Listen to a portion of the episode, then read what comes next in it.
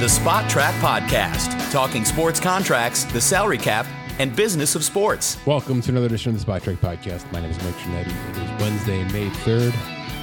The fifth year option deadline has officially passed for the NFL regarding 2020 first round picks. We're going to analyze some of those names in just a few seconds here. And on the back end of the show, Keith Smith joins me to break down a couple of offseason previews. Not the ones he's uh, he's specifically dove, dove into just yet, but uh, some of the big boys. What's for what's with Milwaukee?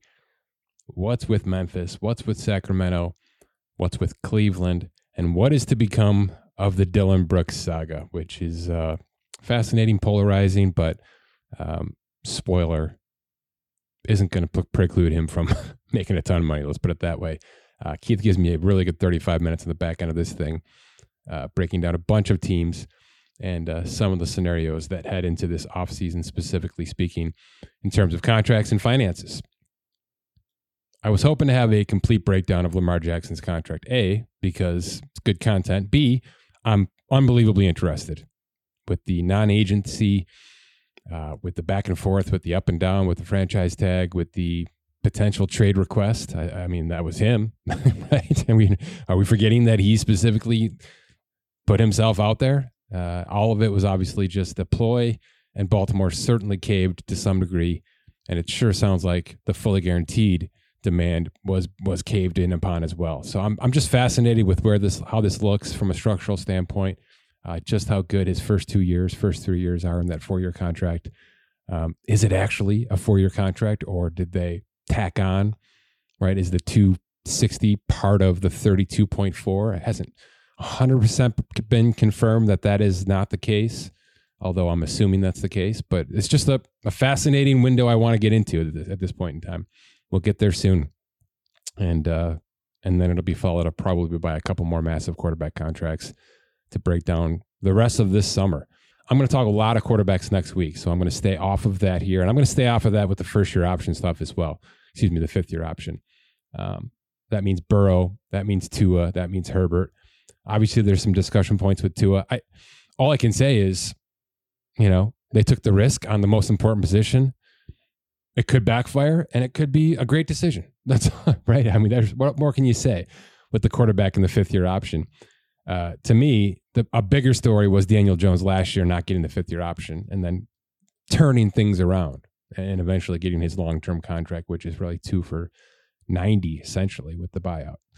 Um, the most declined fifth year options in history. It's only been it's only been here since 2011, so it's not like this is a you know five decade analysis, but there's a lot of reasoning behind that. We've got this at 12 exercises, 15 declines, four unavailable to be decided upon, and one completely bypassed with a last minute extension. Obviously, that's Jordan Love.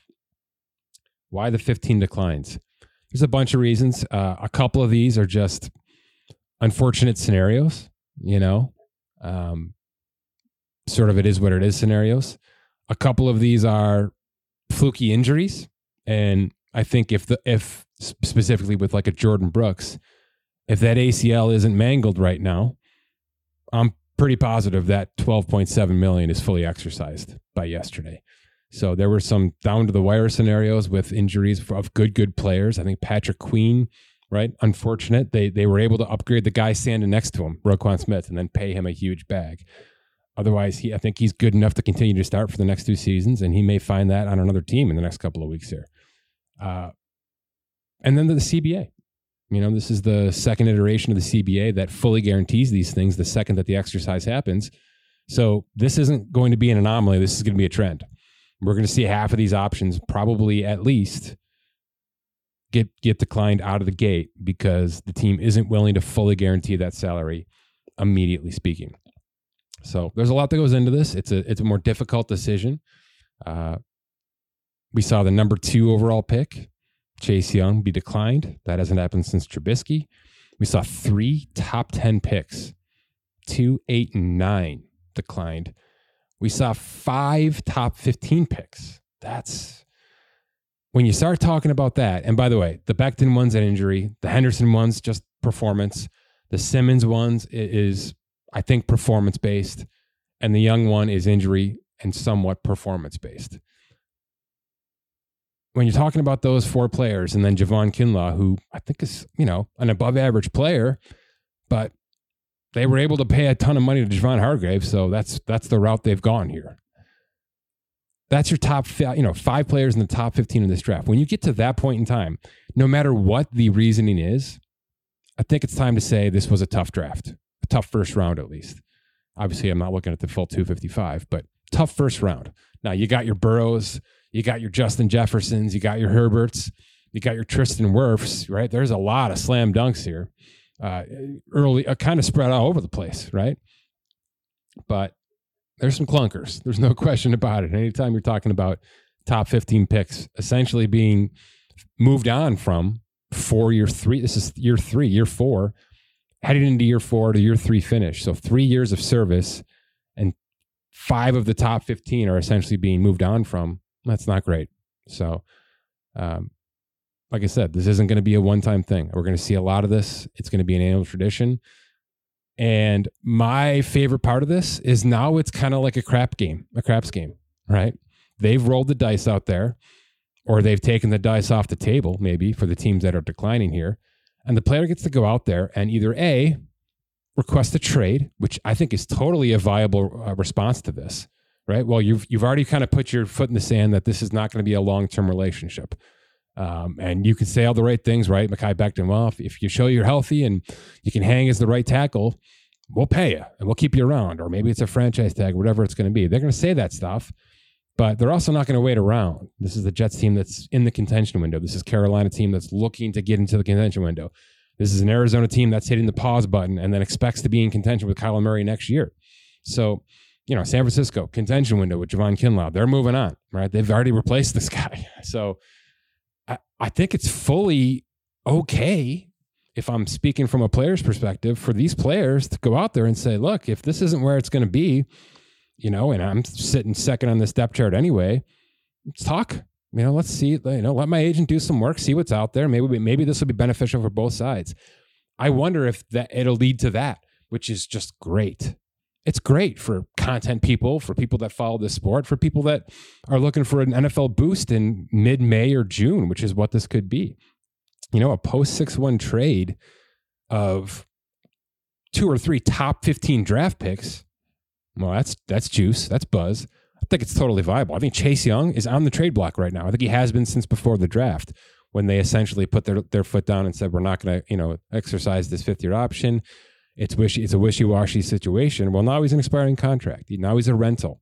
And do you want him to be a full year rental and trade him now, or do you want to wait to the trade deadline and see where things are? And if it's the same old, same old, what can you get from him for four months? Way less, right? Or two or three months, excuse me. Way less.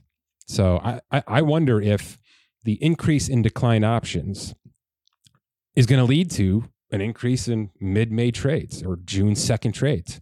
Would be great. I think the, the NFL needs more and more of this every every year. So if this is something that they were planning on when they built in this CBA guarantee, good for them. If it's going to be a, a nice benefit, good for them. okay, good for all of us, and uh, good for these players too. I, I don't mean to be speaking from a, a top down look. If Isaiah Simmons thinks he's been done wrong by Arizona, and I, I, I would tend to be on his side in this one. I think this is a guy that has just been put in a bad situation. They went offense heavy for years. Quarter, you know, even starting with the Josh Rosen era, it's been offense heavy. Yes, they acquire, you know, they signed J.J. Watt, et cetera, et cetera, but it's been pretty one sided uh, from that last regime. And he's gotten a raw look. You know, they haven't been able to get him or put him in a position to be versatile, to be successful because there's just not enough ball players around him right now, not enough able bodied defensive players on that roster.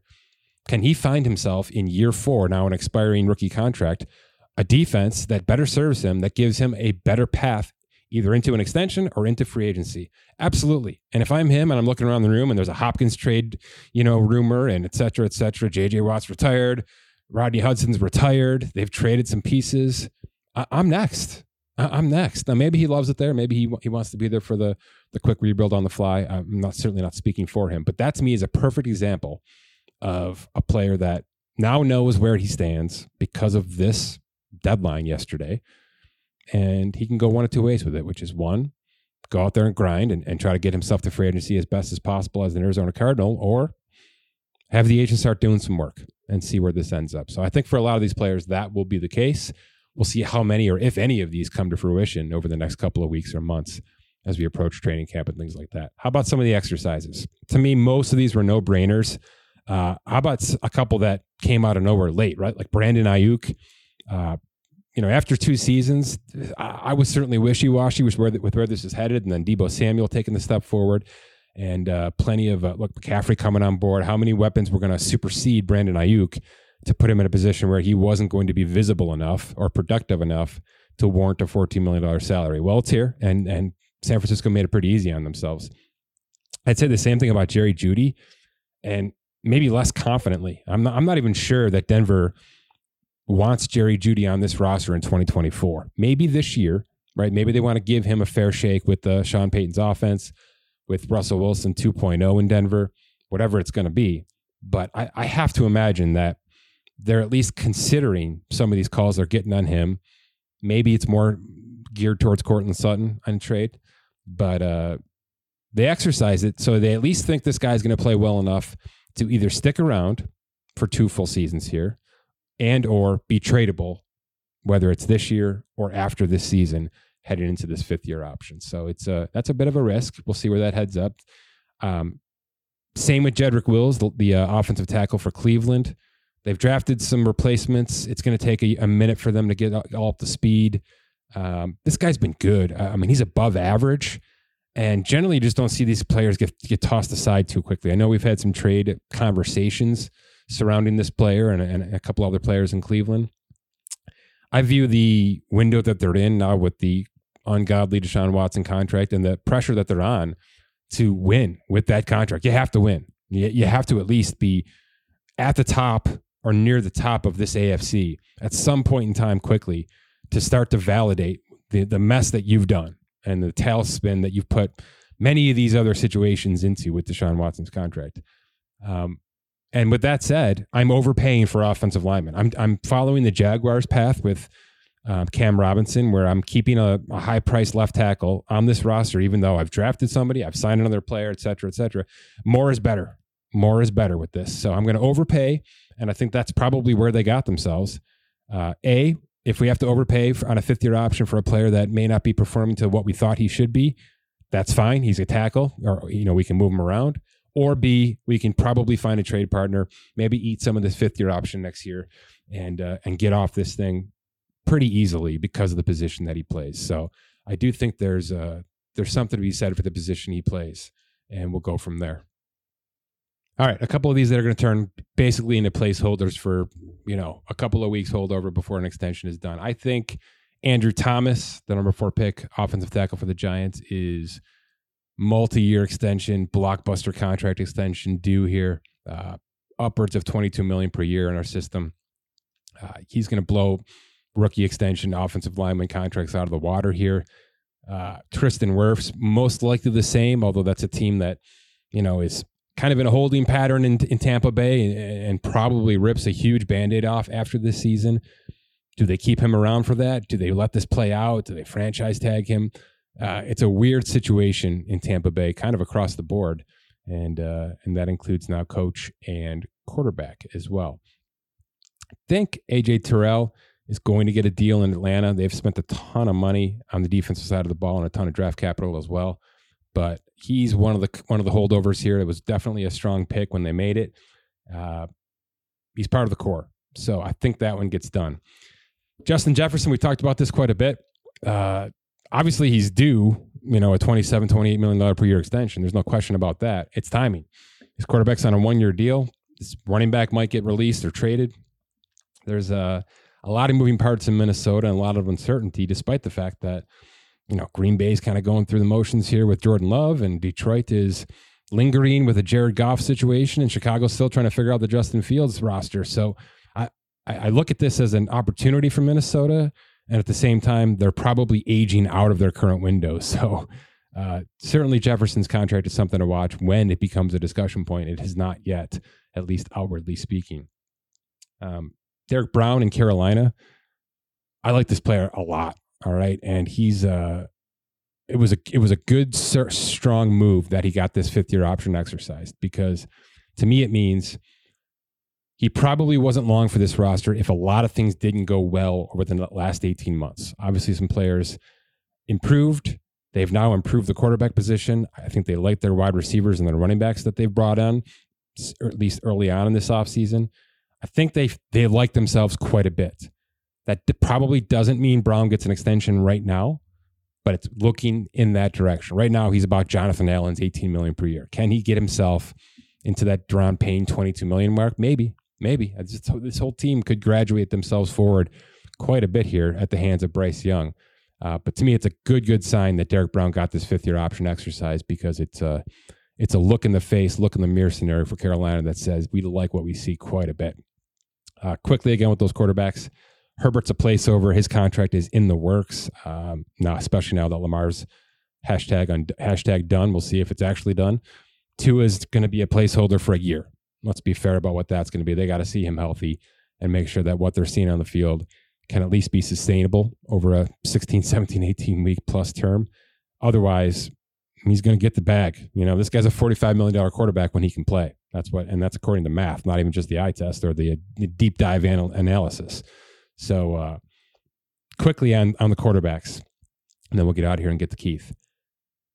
Jalen Hurts extended, Lamar Jackson extended those two two contracts and where they went from a guarantee standpoint, from an average salary standpoint, from a total value standpoint, have impacted Burrow, Herbert, and Tua's value significantly. So if I told you that coming into this offseason, March 13th, March 15th, Joe Burrow, mathematically speaking, was a $49 million quarterback. Okay. He was just, he was essentially an Aaron Rodgers 10, 12 years younger, right? He was that kind of player from a productivity standpoint, according to our calculations, our algorithm, our math. So he was right there with with Rodgers. He's now 53 million on our system because of him, his variable versus Hurts versus Lamar. Justin Herbert was a $46 million player. He's now a 50 on the dot $50 million player. That's just the calculated value, right? So to say that both of these players should surpass what we're seeing in Tua uh, in Jalen, what we're seeing in Lamar, from an average annual standpoint, that should be a no-brainer if they want to go that route. It's the guarantee stuff, obviously, where it all gets tripped up. And and I'll be frank, if Lamar's 185 is real in practical guarantees, that's a big number. That's a big number on a four-year contract. All right. It's going to be very hard for Joe Burrow to approach you know the 190 number without having to go 10 years out you know eight new years tacked onto the two here that we've got in 23 and 24 to allow the practical guarantees to spread enough so that there's not a lot up front because you know Cincinnati doesn't want to pump a lot of this you know guaranteed at signing out of the gate here but can they roll it and roll it and roll it and roll it? And will Burrow accept that kind of contract? Or does he look at what Lamar just did or seemingly has just done, squeezing 185 guaranteed into four seasons? You know? And is that going to be how we look at this? That's why it's really exciting for me to see what Lamar has done. If it's spread out, if there's option bonuses, if there's a lot of void years built into this thing out of the gate, maybe it's not the kind of thing that Herbert and Burrow want to get into. You know, maybe they want to go more traditional, five big signing bonus, one option bonus, see see from there. Um, if it's two or three option bonuses, if it's if it's Baltimore standard, sort of mashed together with the Jalen Hurts structure, which is Philly's sort of you know bread and butter, maybe they want to stay away from that because they're thinking about contract three, contract four, etc. So it's fascinating, you know that those two contracts kind of back to back here have really upped our algorithm in terms of what quarterback pay is about to go to. There's a world where Joe Burrow can go 54 million a year now, and really nobody can say anything about it. 55 million a year. He's been he's got the the wins, he's got the Super Bowl appearance. There's just everything you'd want out of a number one overall pick. Three years into this thing, so uh, certainly an amplified situation. This position is uh, widening the gap on the rest of the league. Let's put it that way. And that's a talking point we'll get to soon. Coming next week, quarterback tiers. I love doing it. The financial quarterback tiers. Now with the draft picks in place, and I'll be able to project those contracts and sort of the depth chart. Uh, what's it look like for QB one, QB two, contractually speaking? What's stability? I mentioned Minnesota. You know, they didn't draft an eventual Kirk Cousins replacement, even though Kirk Cousins is, is operating on a one year deal. It's essentially a franchise tag. So this guy knows how this works, and he said as such out loud. You know, he's been dealing with prove it tenders and prove it contracts for a long, long time here. And uh, he gets another one in 2023. So we'll break down the tiers based on, uh, you know, one and done, uh, two years, and then we'll see, uh, you know, forever contracts in a couple of cases. Um, I should never have signed this, right? We should never have signed this if the team regrets, regrets it, things like that. But uh, I always have enjoyed doing that, especially after the draft when uh, we can sort of see a little bit more clearly how some of these teams might be operating with 2023 and, and, and onward. Let's talk NBA. Keith Smith joins me next. All right, Keith, get me away from the NFL for a few minutes here, please. I'm uh, I'm too in, invested in the data input world. So, uh, look, it's not stopping me from watching a heck of a lot of basketball. I know you're watching uh, every second, every minute humanly possible. I want to talk about the series that that finished up last week um, because it, it makes for some interesting off season previews, which you haven't gotten to yet. You're kind of going in reverse standings order with our uh, Spotrac.com pre off-season previews. So the Milwaukee's of the world are still probably a few weeks away. But let's start there. I don't, even care about the devastating, you know, uh, one versus eight loss that that's that's been talked to death where does this go? I, I, mean, there's a coaching discussion, there's a Middleton discuss, discussion, there's a do you keep this band together discussion. Where are you uh, with Milwaukee, at least for the next couple of months, Are heading towards July 1st? Yeah, they are really in a fascinating spot because for a mid market team, now I will couch that with they just sold a large chunk of their ownership group and at a very high evaluation. Uh, so I don't know that anybody feels bad for them. Should they say, you know, well, it's getting really expensive for us? I think the answer is going to be great. Who cares? Pay. Um, but they are very, very expensive. They were, you know, roughly the final tax bills haven't all settled, but roughly 29 million into the tax, which is, you know, that's you're you're not at Warriors Clippers level there, but you're like a tier down from right. from that right. level. So you know, wildly expensive. Next season, they've got a bunch of key free agents that they really, you know, if they want to run it back, they're going to have to pay and pay handsomely. So first on the list is probably Khris Middleton. He's very very likely to opt out of his contract. He's probably going to get you know one more big deal um, because they, I think the mm. challenge for Milwaukee is I think they'd feel pretty good about maybe keeping that number down, except there's a bunch of these other teams that are like, huh, Khris Middleton could really help us. Um, you know, he kind of fits exactly what we need. And that makes it a little bit tough on the Bucks as they they try to retain him. You've also got Brook Lopez is a free agent. He's probably his is a little funky because, and I wrote about this for the site in detail, he's going to be impacted by the over 38 rule. So he's really kind of limited to a three year deal. But that's still probably going to be 15, 16 million. Middleton probably going to be 35 plus million um, in that first year salary, if not, you know, approaching 40 or more, mm-hmm. uh, which is what his player option number is. So even if we plug those in, now all of a sudden you're, you know, 40 million into the tax because they are barely below it um, as it stands right now once you fill out your roster and all those other things so wildly expensive team and part of that is they've tried to keep the team together. They extended pat connaughton um, for you know basically almost doubled his salary going into next year. Obviously Giannis at a max is a no-brainer but you've still got you know when people ask like how are they so expensive? Well you've got Jrue Holiday at 36 million. You got bobby portis at uh you know almost 12 million million. Grayson Allen at you know eight nine million uh, dollars. Like it all, those are the things that all start to add up. Then you got to resign a couple key free agents, and the next thing you know, that's how you're facing a thirty million dollar tax bill. All right. Before we get on to some uh, specifics, then, do you believe this team runs the runs the roster back, Keith? Do you think? I, I think we've talked offline enough so I can answer this for you. Do you think it's going to be a coaching change and not a lot of roster change? Maybe no roster changes for 2023 24? This team was probably good enough to win the East this year. And I think a lot of people internally know that, right?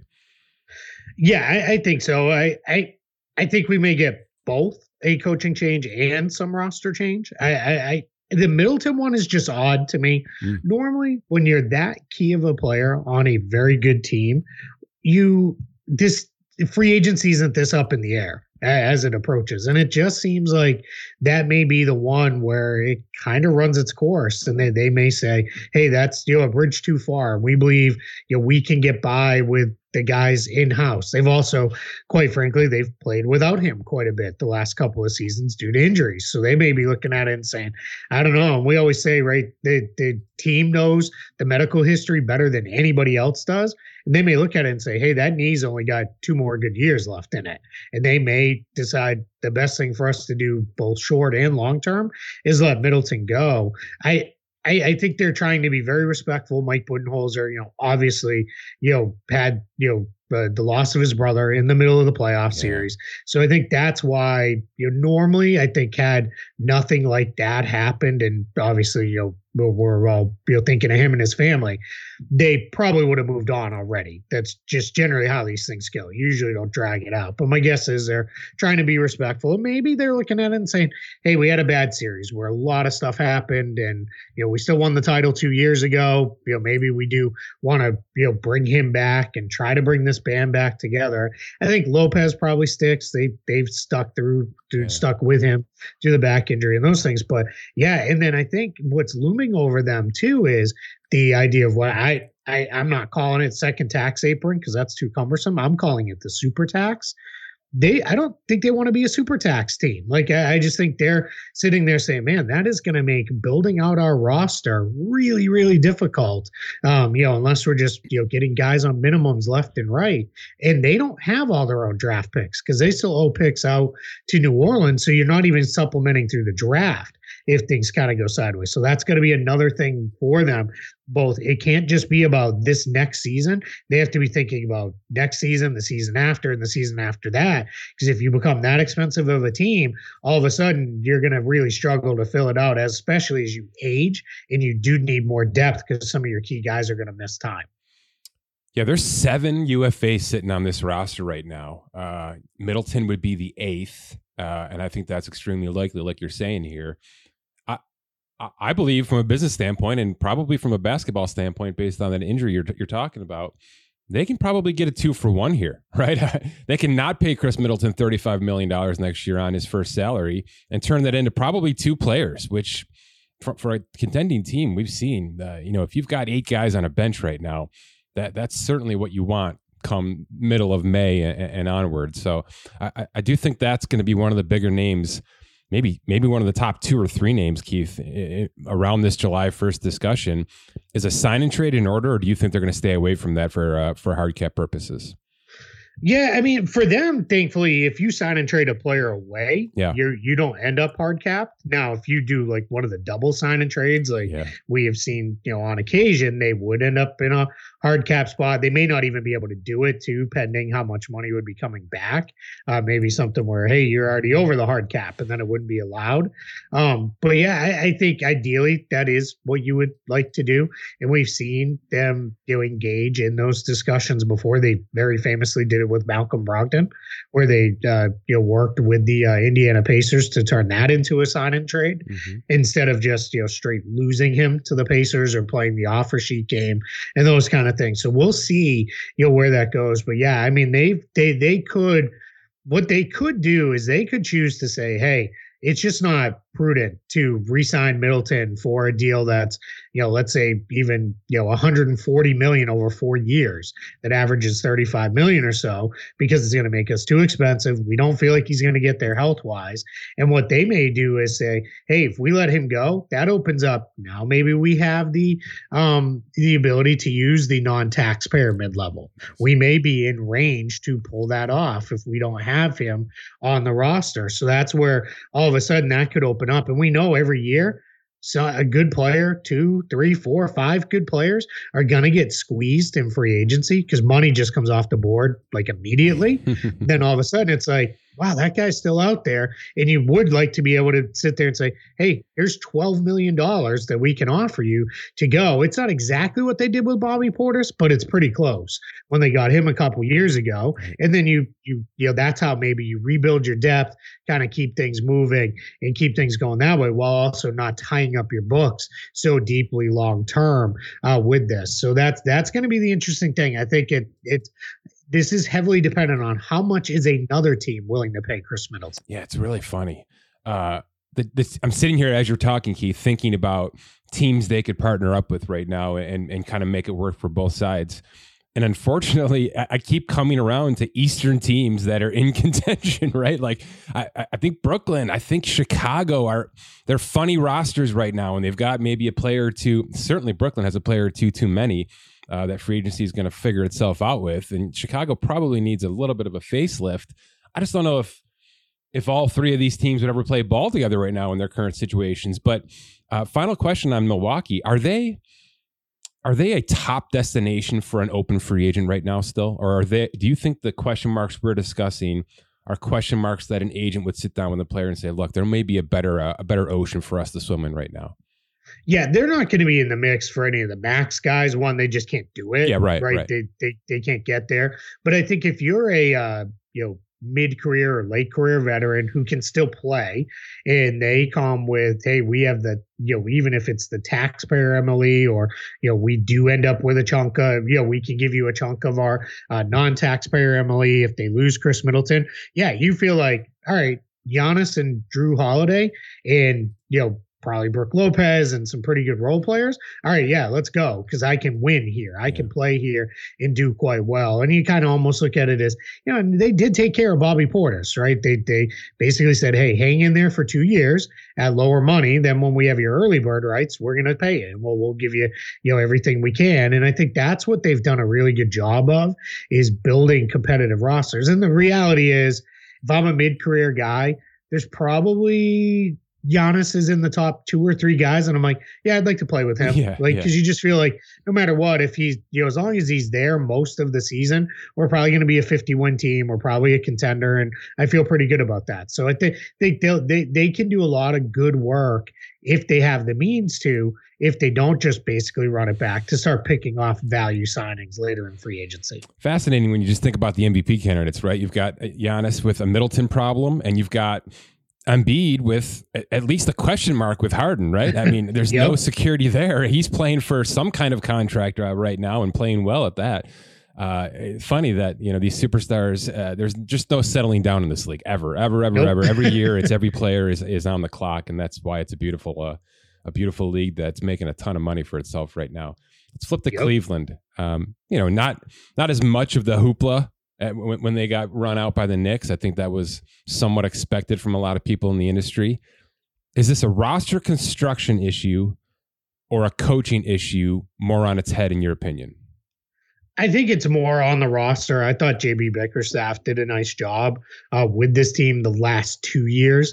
Last year was kind of their hey, we we took our big step forward, right? We'd been a terrible team that was rebuilding, and last year we took our big step forward almost made it through the play-in tournament, and then that gave us the confidence to go all in on a Donovan Mitchell trade and go get him. And now you've done that, and now it kind of is what it is. I think their biggest mistake was when they got to the trade deadline.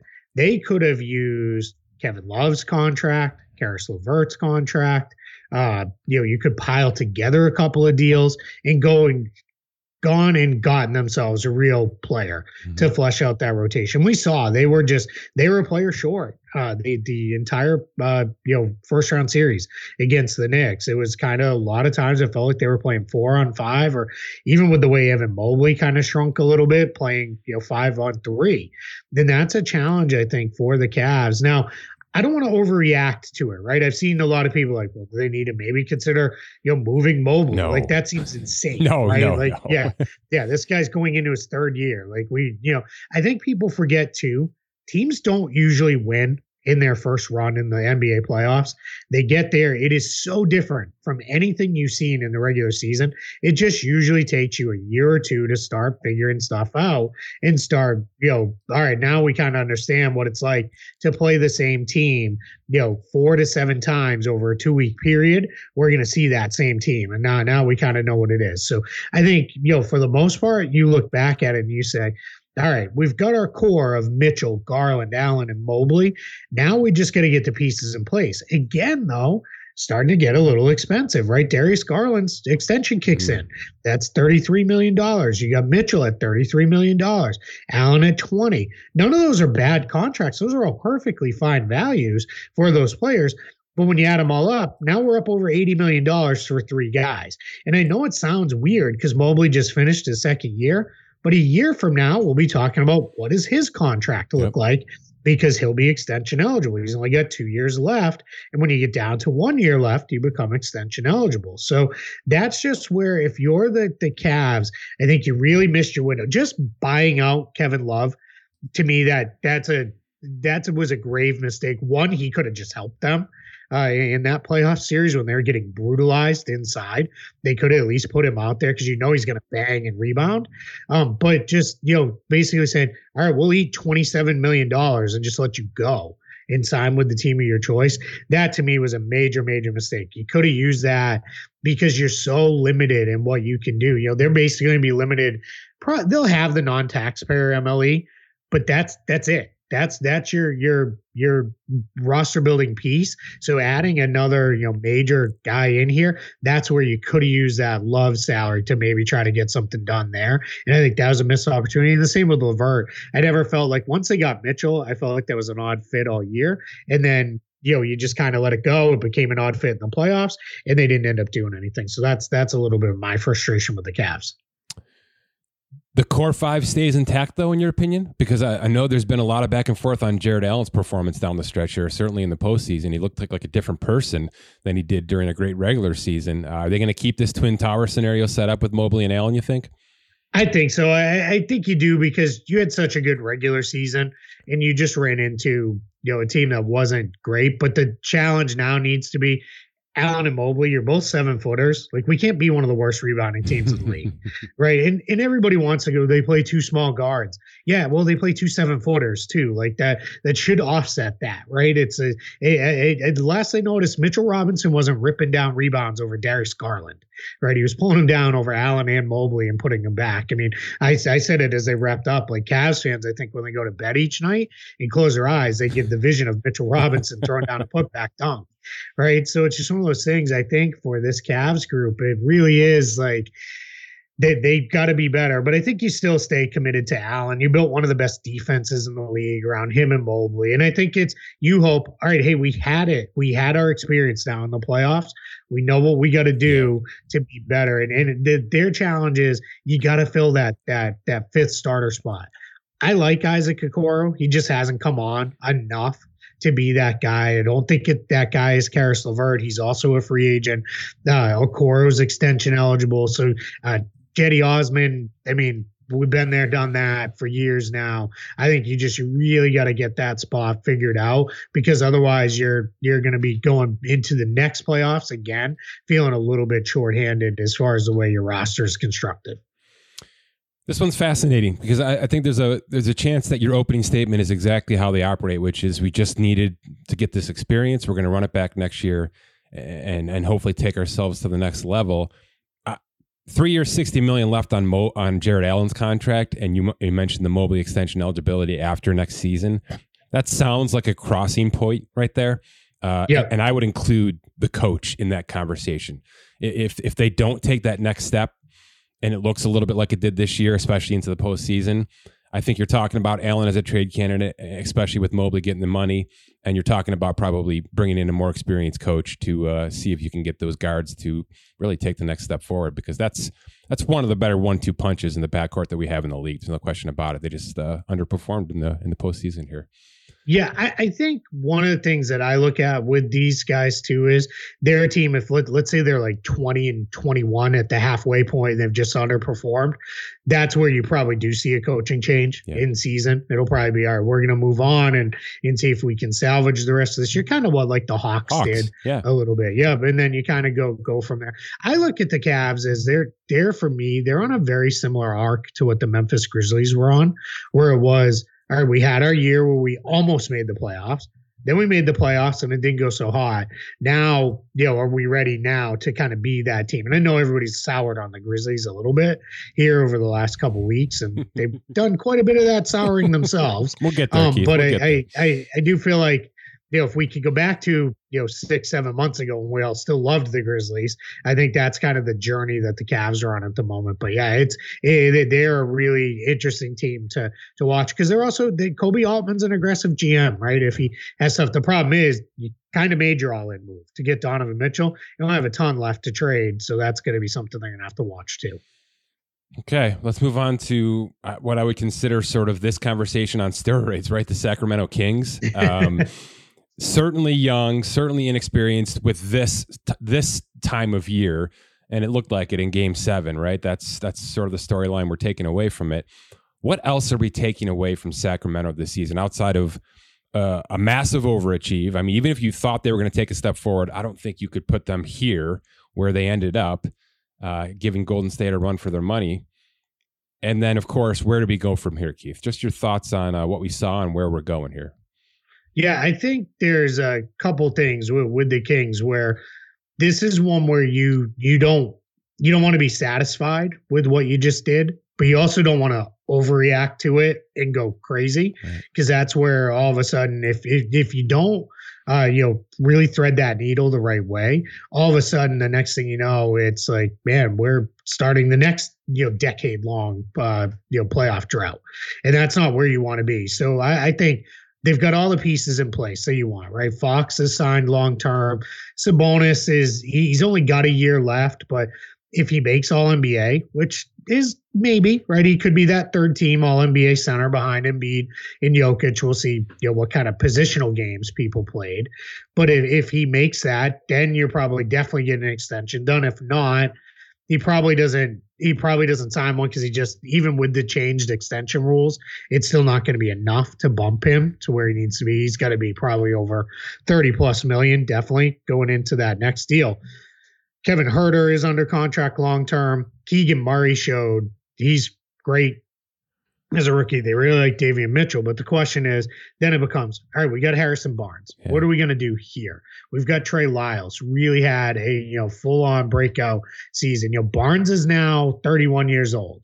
This is still a good player, still a solid player, but if they were to wipe their books clean of their salary obligations, they could be in the range of you know 25 million ish in cap space and could be a player in free agency with that amount. And see, you know, do do, do they like a Kyle Kuzma better mm-hmm. than they like Harrison Barnes? You know, is that something you could do instead of that? My guess is they're probably more likely to get something done with Barnes. They've already done that once. My guess is that happens again, and they just kind of roll things uh, forward with tweaks around the edges, um, you know, to uh, what what's been a pretty good team because I think they're also going to be very conscious of we are going to have a new big contract coming for Domantas Sabonis. We probably want to do what we can to resign Malik Monk after next season. So that starts to become all right. How do we get all that pulled off? And then trade chip wise, you know, just kind of sitting there because he doesn't play for them anymore. Richaun Holmes is, you know, 11.2 million now, 12 million next year. That's a guy that they might be able to say, hey, here's a nice piece of salary matching in a trade if we want to get something done on that avenue. It's a fascinating team. It really is. And I, and I have to imagine if you're a pending UFA right now, this is one of those organizations that's now on your list because of the excitement that's around that franchise, because of the talent, right? I mean, there's there's certainly a core there, even though contractually speaking, you know, that contention window doesn't look too big right now outside of a Sabonis extension. Um, and you're right; they're going to have to take care of a few of their own. I, uh, did you mention Monk and, an extension there? That's going to have to be an increase in pay at some point in time, right? Yeah, absolutely. Tons of value there. Yeah. Um, I like the Kuzma fit, but uh, me walking away just as a fan, right, and, and maybe a little bit with the roster construction helmet on as well. I, I think I need some grit on this team. But how do you sure. add grit without screwing up this culture? Because the culture is the best part about this Kings team right now. And that is really hard to, to manufacture. And then it's really hard to maintain in also adding and keeping things together. How do they do that, Keith? Right? Because I, I, mean, I hate to bring him up, and we're going to transition to it in, in, a second here. But a player like Dillon Brooks with a little bit sure. of edge really yeah. would make sense for this team as long as he doesn't torpedo the whole damn thing, right? That's it. Yeah, but so to that point, I think there's guys you can get that can do that that won't come in and, and turn everything south on you. I'm thinking and like I a Josh Hart too, right? Who maybe is a yeah. better version of that, right? Yeah, or or the guy I really like, and it's a team they're trying to chase down, so it would help hurt them. Is a guy like Bruce Brown. Okay, right. Bruce Brown played, you know, on the taxpayer mid level this year. Denver's going to really struggle to re-sign him unless this is kind of to go back to Bobby Portis, unless there's like a wink wink deal of, hey, play one more year in this and then we'll have your early bird rights and we'll take care of you. Um, that could be. But I think a guy like Gary Trent Jr. would really fit this team. A guy who'll get after it, can also make some shots, can defend. Uh, hey, oddly enough, they he left to go to the Warriors, but you know, if they and I don't think he'd come back because he basically burnt that bridge and then you know dumped it in the trash. But Donte DiVincenzo is a guy who would make sense uh, for this team. I, I think I think guys like Dillon Brooks and Jae Crowder are just their their their personalities are a little too big, mm-hmm. and I think it's you just don't need that in your locker room. Um, if you're if you're the uh, the Kings, like it's just you know the, everything was good this year. We we I'm with you. You got to add a little bit more toughness uh, to to this group, but I don't know that that's the way to do it necessarily. But I think you know let's try to get Trey Lyles re-signed. He was really good for them, really really good. I don't know how many people you know unless you were staying up like yeah. I am, like a maniac, one in the morning watching the Kings regularly, but he was really good for them. I think you know he's a guy who can make a lot of sense to you know make sure you get him back. Uh, a guy I love who's nothing but hustling great is Yuta Watanabe, who really played well at times. You know for for the Brooklyn Nets, that's a guy you could get in. So I think they have options. And what's interesting is right if you go the route of hey we're going to let Harrison Barnes leave, kind of going into the same conversation with the Cavs. You don't have to use that 20 million in cap space on one guy. You could use it on Bingo. two guys. And it's important that we remember this year the room exception is not just this $4 million kind of extra spending power at the end. They plus that up to be over $7 million so now that's better than the taxpayer mid-level so if you're the sacramento kings of all the teams that have potentially cap space this summer um, and, and I, i'm still not sold that's the route they go because i think it's more likely they resign barnes. But if you were them you're competing with detroit houston uh, San Antonio. Mm-hmm. Like you're looking at it and saying, hey, uh, we were the third seed. We were the ones battling the Warriors in a game seven. Like these teams, e- even the Indiana's, Oklahoma City's, Utah's of the world. That was cute. They had decent seasons. but like, we're good. We're good now. Come here, right? And that becomes that seven million. All of a sudden, looks that it it, it feels almost like more than say. It feels like it's like ten plus million. It almost like a second mid level um exception. So that's where I think if they were to go that route, they could do that and really get some stuff done. But I tend to think it's probably going to be resign Barnes to a pretty reasonable deal.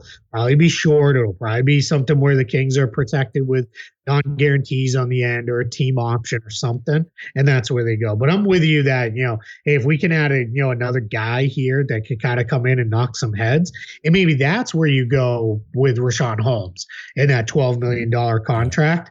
Maybe that's where that's how you use that to go get somebody because I would like to see them get one more guy in the front court when Sabonis is getting stomped on is going to knock somebody down right, is going to be like, all right, you want to do that to our guy? I'll take you to the floor. Um, and that's where I think that's kind of the next level for this Kings team. There's a everything you just said leads me to believe this is an easy answer, but there's no world where Draymond Green joins this roster, right? that oh man, that would uh, blow my mind if that happened. If he was like, "Yeah, I want to stay in the area, right? I'm just going to go up the road a piece." Uh, yeah, that would absolutely blow my mind if that that would happen. I, you know, it's the NBA, so anything is possible, right? Sometimes it's. I learned a long time ago, like never be like, "That's insane. That will not happen," because then probably that exact thing will happen. it's, it, it's kind of like when you know a year year ahead, you know, my my my buddy Danny Leroux, I believe, was the first one to float. You know, the Warriors could sign Kevin Durant Yeah, this cap right, yeah. goes. And everybody's like, that's nuts. Like that, why would that ever be a thing? And then lo and behold, it was like, well, that's exactly what happened. So yeah, I'm not I'm not gonna say no, but I I, I find it pretty unlikely.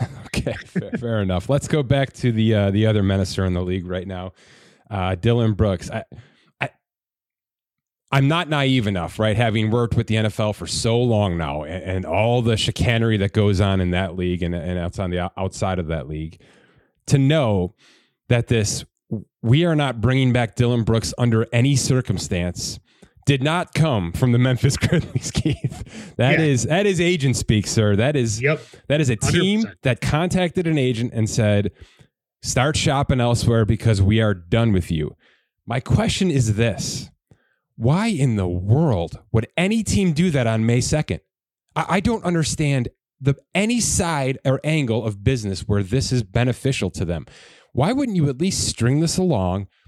Bring this into June, bring this into July, right? Make it sound like everything is good and rosy and easy so that you don't you aren't entering the offseason with all of this discontent like like self-owned discontent you gave the agent all the power in the world to do this and most of them are going to do this exactly what happens so i just Yeah. don't understand the logic this seems like a team on the court and in the front office that needs to grow up a little bit I I yes. I, I there's so I'm going to give you two reasons why I think this happened. One I think is the very likely, and I think it's the emotional reason is like they were done with the playoff series, and they put a lot of what happened in those playoffs. Dillon Brooks is their scapegoat, right? They are basically saying, "Hey, somebody needs to take the blame." Ja's already taken a whole bunch of hits.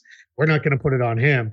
Uh, yeah, Dillon Brooks sounds good. Let's put it on him. And let's face it, he made it pretty easy to put it on him, right? He, you know, went out there, he said a bunch of stuff.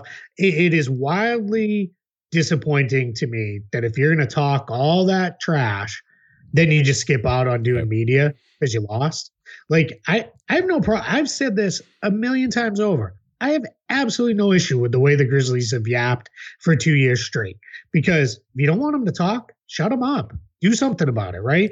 But then if you're the Grizzlies, when you talk all that junk, then you have to own it on the backside, right? Own it on the backside of, yeah, you know, hey, we we ran our mouths and it didn't work, and you know, here we are. Now, my other piece is I wonder if this, you know, collectively got put out there of, hey, agent, you know, and I I don't even know. I should have looked it up who his agent is, but you know, uh, Dillon Brooks and um, you know, Memphis's agent may have got together and said, uh, or Mem- Dillon Brooks' agent in Memphis rather may have got together and said, "Hey, we're going our separate ways. If we put it out, if if if you want to put it out there, like then that gives you like obviously he's not going to be a you know it used to be a twelve oh one signing. Now it's like a six thirty one, so or six oh one signing. Um, when free agency opens, he's not going to be one of those guys. He's not that good. Um, so I think it's like you know it gives you a little bit of a leg up on talking to teams. I think it's for Memphis. It's hey, we're open because it was also what I think got lost a little bit was that came out right after the Grizzlies said we're going to be aggressive this summer and making upgrades to our roster. And I think those two things kind of in combination lead me to believe of, hey, we're open for sign and trades. And it's funny because a lot of people have said on both sides is, why is anyone going to want to sign and trade for Dillon Brooks? Like he just crashed and burned in the playoffs. Well, he did, but he's still a pretty good defender. He can still score, even if he's wildly inefficient at doing it. And teams do look for some of that edge and that attitude. And then the other question was, why would Dillon Brooks ever help the Grizzlies? Well, because Dillon Brooks made $11.4 million this year. If he wants to make 15 million plus, this is how he gets it That's done right. You know so that's you know and you can put all you can put aside all sorts of grudges when it's hey fine you throw me in a sign and trade for and i'm just picking it out of thin air because we know they chased him before but you want to put me in a sign and trade for OG Anunoby Mhm. and plus it up with draft picks and you know we'll throw a couple of our kids in there or whatever fine give me 15 million dollars to do it. And then maybe it ends up non-guaranteed after that or wh- however they agree to work that out. But that's something where i could see that's why this was kind of hey let's put it out there. But i think for the most part it was probably just an emotional thing where they told his agent yeah we're done. Like we're we're finished with you. And his agent came back and said great good to know. I'm to now tell everybody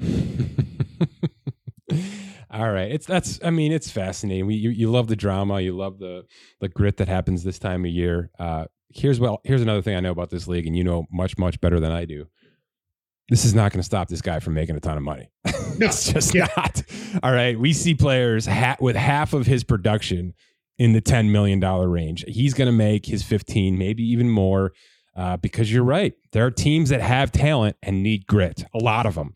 We've Yeah. talked about two of them right now, and, uh, and that's only two of thirty. So I, I, I do think this guy is going to be just fine in the end. And by the way, that's why his agent was comfortable saying something like that out loud. It's not Yeah, going to yeah. affect the bottom line. It's just going to affect the team's uh, aura heading into the free agency year. and and I I try not to overreact to the things that fans say, right? Because fans will say like, you know, Jayson Tatum has a bad shooting night. And they're like, I hope Jayson Tatum enjoys playing in China, right? they say crazy stuff. The problem for me was the number of like educated media folk who were like, I don't know, Dillon Brooks' career might be Right, over in the into it. NBA, and Yeah. it's like. What, what are we doing? like, yeah. you know, I get it. Like he, he, you know, this wasn't good. And it was the, the other thing too is obviously it's the ending that we're we're stuck with, but he didn't have a good year. He shot under 40% overall. He shot under 33% from three, but still is regarded as pretty good defensively. And again, it's you know, I'll keep it clean for the show, but every locker room on every good team needs a guy who's a little bit of an a-hole Mhm. and like that's what you need out of you know this guy potentially is like that's where we're gonna go. So I think it's you know one of those things where you know I mean I, I say it all the time. There's a reason the the Morris twins keep getting contracts every year is because it's like yeah they're you know they do bring something they bring some edge you know to to the roster and like you, you never quite know what's going to happen. I do think though wherever he goes next, I think it's going to be. uh Hey, you're our like seventh best player. Like, let's tone it down a little bit like you know, we you don't need to be the guy in front of the mic every day.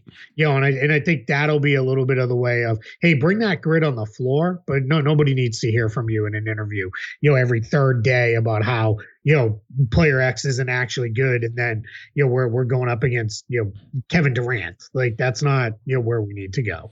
Yeah, Patrick Beverley's made eighty million dollars in this league. Yes. that's all you need to know about that conversation. Exactly. Um, Yep. Last thing, I'll put you on the spot with this one, but I know you're ready for Sure. it. Uh, Chris Paul, July first. Where are we?